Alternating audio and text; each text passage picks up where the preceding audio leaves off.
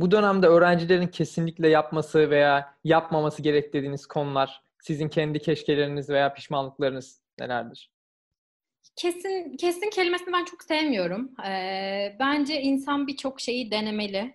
Şöyle örnek vereyim. Ben mesela diğer arkadaşlarıma göre arkadaş grubumda böyle çekirdek 10 kişilik bir arkadaş grubumuz vardı. Ben çalışırdım dersi, anlardım. Sonrasında gidip onlara anlatırdım. Dolayısıyla benim o ders çalıştığım, anladığım süreçte onlar takılıp oyun oynarlardı, bir şey yaparlardı. Ee, daha keyifli vakit geçirirlerdi, öyle söyleyeyim. Çünkü biliyorlardı ben onlara gidip anlatacağım.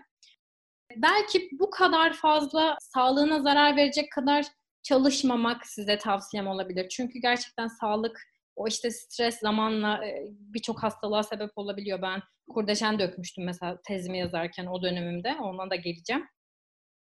Elinizden geleni yapın ama bir yerde de hani e, beklediğiniz olmuyorsa siz zaten elinizden geleni yapmışsınızdır. Bunun için kendi kendinize parçalamanıza gerek yok.